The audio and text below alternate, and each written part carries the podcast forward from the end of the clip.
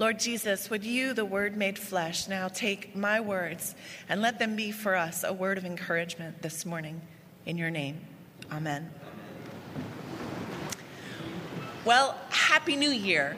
We'll say it all to each other many times this morning, but let me say it once and for all to all of you. Uh, if you've noticed, like I have, uh, somehow online, many people are rejoicing at saying how terrible two thousand sixteen was. So they're glad to say goodbye to two thousand sixteen for some reason. And then they're hoping and expecting to see more from two thousand seventeen. Maybe you too are glad to see two thousand sixteen go away. Maybe you too are hoping for a new beginning in two thousand seventeen. There was one year in my family's life when I was in college that my mother dubbed the Annus Horribilis, which is Latin for horrible year. Many people have used that phrase when they look back at a certain year in, uh, in wider human history, or when they look back at their own personal or family lives. And my mother appropriated this usage. She said, um, within our family history, this was the Annus Horribilis, um, because that particular year um, involved so many different terrible things. That year encompassed a major back injury that caused months of excruciating pain for one person before it ended in surgery. That year involved a suicide attempt, rehab for addiction from alcohol, a mental illness episode, and job difficulties for more than one person. I have a large family. But all of this happened within the context of the national tragedy that was nine eleven. So perhaps for you as well, has two thousand sixteen been an Annus Horribilis? Maybe it's been a year that's been characterized by physical pain from a chronic condition or illness. Maybe there's been emotional fallout from a divorce, your own or someone else's that you love. Maybe you're suffering, suffering because of the consequences of your own sin, or suffering because of the consequences of someone else's sin. Maybe your addiction or that of a loved one has spiraled out of control and led to the inevitable trip to rehab. Maybe you just can't stop reliving a traumatic event from your past. Or perhaps you are simply greatly laboring under the gnawing loneliness of singleness or of a loveless marriage. So then, if you, like those online, might be tempted to think that you can find hope by simply changing over the calendar to a new day, uh, a new month, a new year, I hate to say it, but this is not going to be the case. Despite the testimony of the past, we somehow keep thinking, don't we, that we are in control of our own destiny, that somehow we'll do better next year, or even tomorrow. Somehow we can make our future better by turning over a new leaf on our own. We're so human. We hold out hope for a do-over. Well, I hate to be the bearer of bad news, but this is just not possible. This is just not true. Our New Year's resolutions rarely stick, and when they do, our agenda of, for our own self-improvement still doesn't live up to our expectations for change. So sorry to be a little bit of a Debbie Downer here, but what I will say is that in the midst of the ruins of yesteryear, there is good news. There is hope for us. We who long for a new beginning, and that's all of us, um, our longing is rightly placed um, when we long and look to God. God desires a new beginning for us, and that's what he gives us. But he doesn't give it to us on our own terms, does he? This real, true, and certain hope that we have as Christians, it comes not from within ourselves, but it comes from outside of us. And thank goodness. In our first lesson for today, the prophet Isaiah prophesies about this new beginning.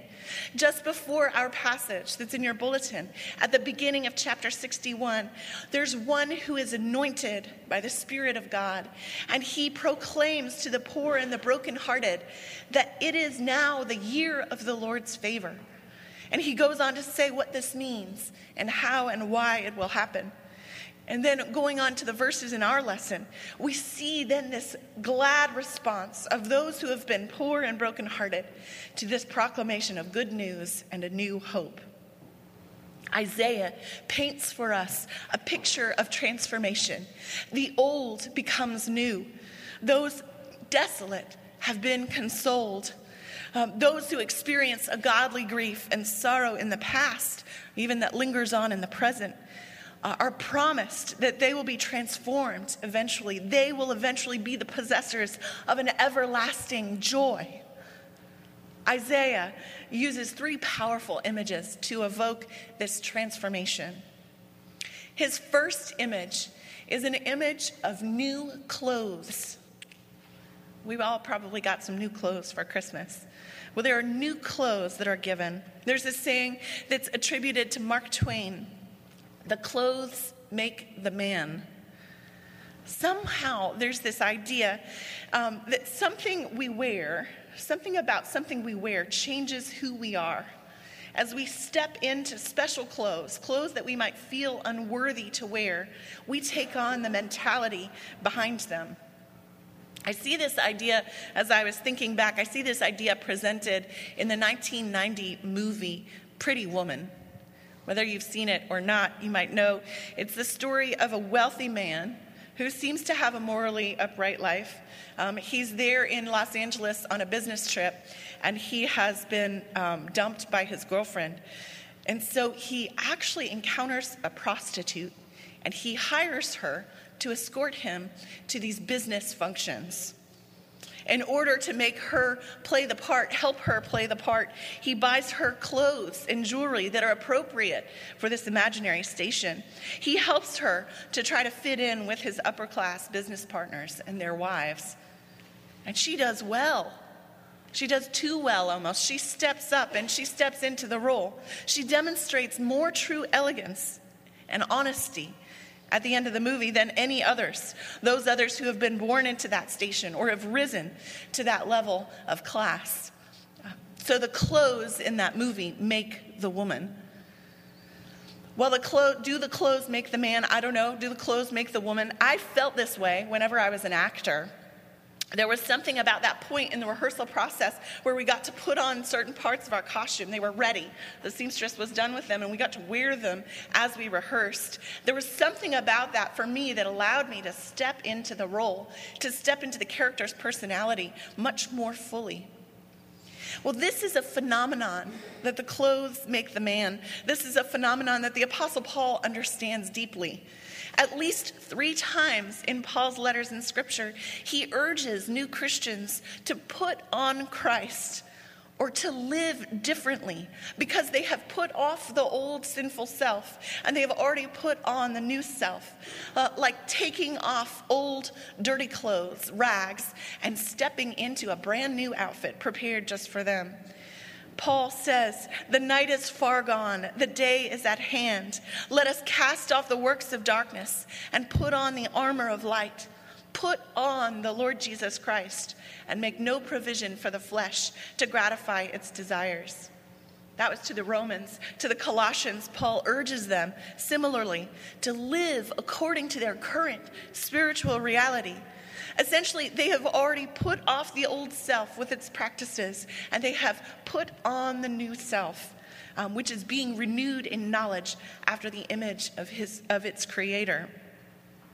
Paul urges ethical behavior, but he urges it based on the current spiritual reality, the spiritual reality that we who are in Christ have been saved in him, and we have put on those new clothes that don't belong to us. They are the clothes that belong to Christ himself, the clothes of his righteousness.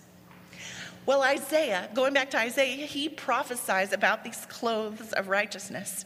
Taking on the voice of those who've been redeemed, he says, Um, that God, through his anointed one, has clothed me with garments of salvation. He has covered me with the robe of righteousness. He describes these garments of joy as being similar to the clothes, those glorious clothes, special clothes worn by a bride and a bridegroom. What a picture of transformation. And this transformation that Isaiah shows is one from sorrow and judgment and grief to joy and consolation, uh, to uh, all of that transition from the one to the other. He shows it as being something that we do not do, but that God does on our behalf. Though we're actors in this drama of our fall from sin, fall into sin, God himself is the actor in the drama of redemption. He is the one that clothes us. He is the one that takes and burns the rags of our sin and self-righteousness, and then he exchanges them for the pure right, white robe of Christ's own righteousness. So that's the first image that Isaiah uses, changing of clothes. The second image that he uses is one of a change of name. We might say, along with Shakespeare's Juliet, "What's in a name? A rose by any other name would smell as sweet." But in the ancient world, that was just not the case. A rose um, did not smell as sweet, whatever its name was. No, a person's name was very important. A person's name was so much more than a name. A name in the ancient world gets to the very essence of a person. A name encom- encompasses their whole nature, their identity. I feel this even today. Even though the ancients felt this, I feel this today. And I felt this pressure, honestly, um, because I am about to have to name another human being. And, and my husband is as well. And my husband is far more laid back about what this name could be. We had decided on two names while we were dating, two potential names. That's what you do when you're in your late thirties and you date. But we had decided on these two names. We negotiated them. So we had a boy name and a girl name. But when we found out the gender of our child, I thought, well, wait a second. Maybe this name does not um, match this person. This person is special. This person is unique. This person has her own identity. And it's existed. This name we picked out before she even existed might not be her name. So I felt this great reluctance. I'm still um, waiting to see her face to face before we give her that name. But I've found that this weight of a name is so important for a person, especially because I've felt such joy in my own name. My own name has been so important and meaningful for me. I don't think I could have had the courage to go into ministry if my parents had not named me Deborah Ruth. Well, how powerful our names, and how powerful then that Isaiah speaks of a radical name change for God's people. They had been laboring under God's judgment for their sin of idolatry. They had justly been called forsaken, named desolate. But God promises here to change the name, their name, from forsaken and desolate to married, and my delight is in her. This change of name signals an end of judgment and a receiving of God's unmerited favor. This second image that Isaiah uses of a name change points then also to the third image that he uses. This transformation that he prophesies is also a change in relationship status. I remember when I was single, which was actually not very long ago now, and even further back to when Facebook first started, uh, I wondered whether even to deal with mentioning my relationship status publicly on Facebook. I didn't even like that phrase, relationship status, because that word status, um, I didn't think should be associated with being married or being single. It maybe seemed too personal for me. It hurt too much. It signified too much, some kind of success in society's eyes or failure in society's eyes, something that I had um, no say over or no control over. Well, the status, whatever your status is, remember that this status, our relationship status, because we are relational beings, it affects us very deeply. Whether single and deeply lonely, or married and lonely, or divorced and lonely, Isaiah shows us that the most important relationship status actually has to do with our relationship with the most important person ever, and that person is God himself. Despite all of Israel's sins, Yahweh here promises that he will forgive and repair the damage to the relationship. Though Israel was desolate and forsaken, and justly so, God will metaphorically marry her. God will bind himself to his people in a new covenant, a covenant of love. Isaiah describes this transformation, this change in relationship status, and he uses the image of the, of the Lord delighting in his people as a bridegroom delights in his bride. One of my favorite things about weddings is that moment of the great reveal. The bride stands at the end of the long aisle, and everyone's breath is taken away. I love that moment of looking back and seeing her, but then I also, almost more so, love the moment of looking at the groom. Whether I'm in the wedding party, in the pew, or standing as the officiant, I always try to catch a glimpse of the groom's face. The way the groom looks at the bride is the way our God looks at us.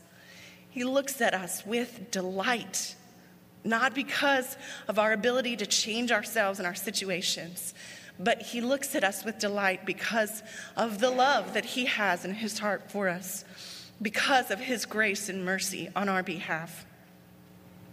And so, of course, we say, the promise that Isaiah made, God's promise through Isaiah, it is, of course, fulfilled in the person and work of Jesus Christ. Through him, God accomplishes this relationship repair, this change in status. The covenant is extended to beyond Israel, to all of us who have sinned. All who know they need a Savior will find one in Jesus Christ, the Word made flesh. Even though the specifics of our salvation are worked out through Jesus' atoning death and resurrection, that event would not be possible without Jesus' first coming down.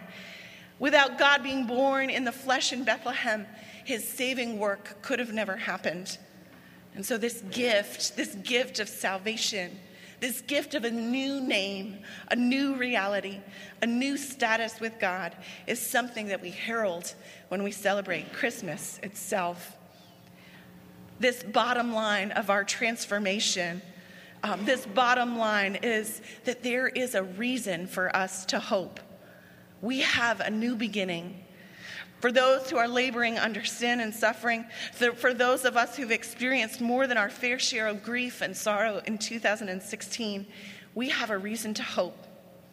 Our spiritual Annus Horribilis is over in Christ. We have already entered into the year of the Lord's favor, and not because the calendar has changed over. We've entered in because of Christ's past work on our behalf. And this new beginning is so much more than a simple do-over on our part. We can't do it over, but God has done it for us. And so though we still sin, though we experience suffering now, we can trust that joy will be our everlasting inheritance. As the psalmist says, "Weeping may tarry for the night, but joy comes in the morning." So take heart, no matter your past or your present. God has forgiven you in Christ, and he has clothed you with righteousness. He has changed your name and given you a new identity. He has rejoiced over you, delighted in you because of his love for you. Joy is yours, even in the midst of these lingering vestiges of sin and sorrow and suffering. And so we can say, Happy New Year indeed. Amen.